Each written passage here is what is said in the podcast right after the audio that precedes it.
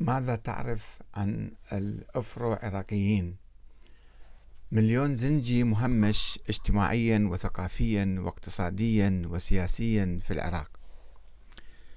يقول الله تعالى في كتابه الكريم بسم الله الرحمن الرحيم يا أيها الناس إنا خلقناكم من ذكر وأنثى وجعلناكم شعوبا وقبائل لتعارفوا. إن أكرمكم عند الله أتقاكم إن الله عليم خبير.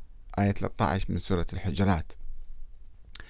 وقال رسول الله صلى الله عليه وآله وسلم يوم فتح مكة يا أيها الناس إن الله قد أذهب عنكم عبية الجاهلية أو رجس الجاهلية وتعاظمها بآبائها.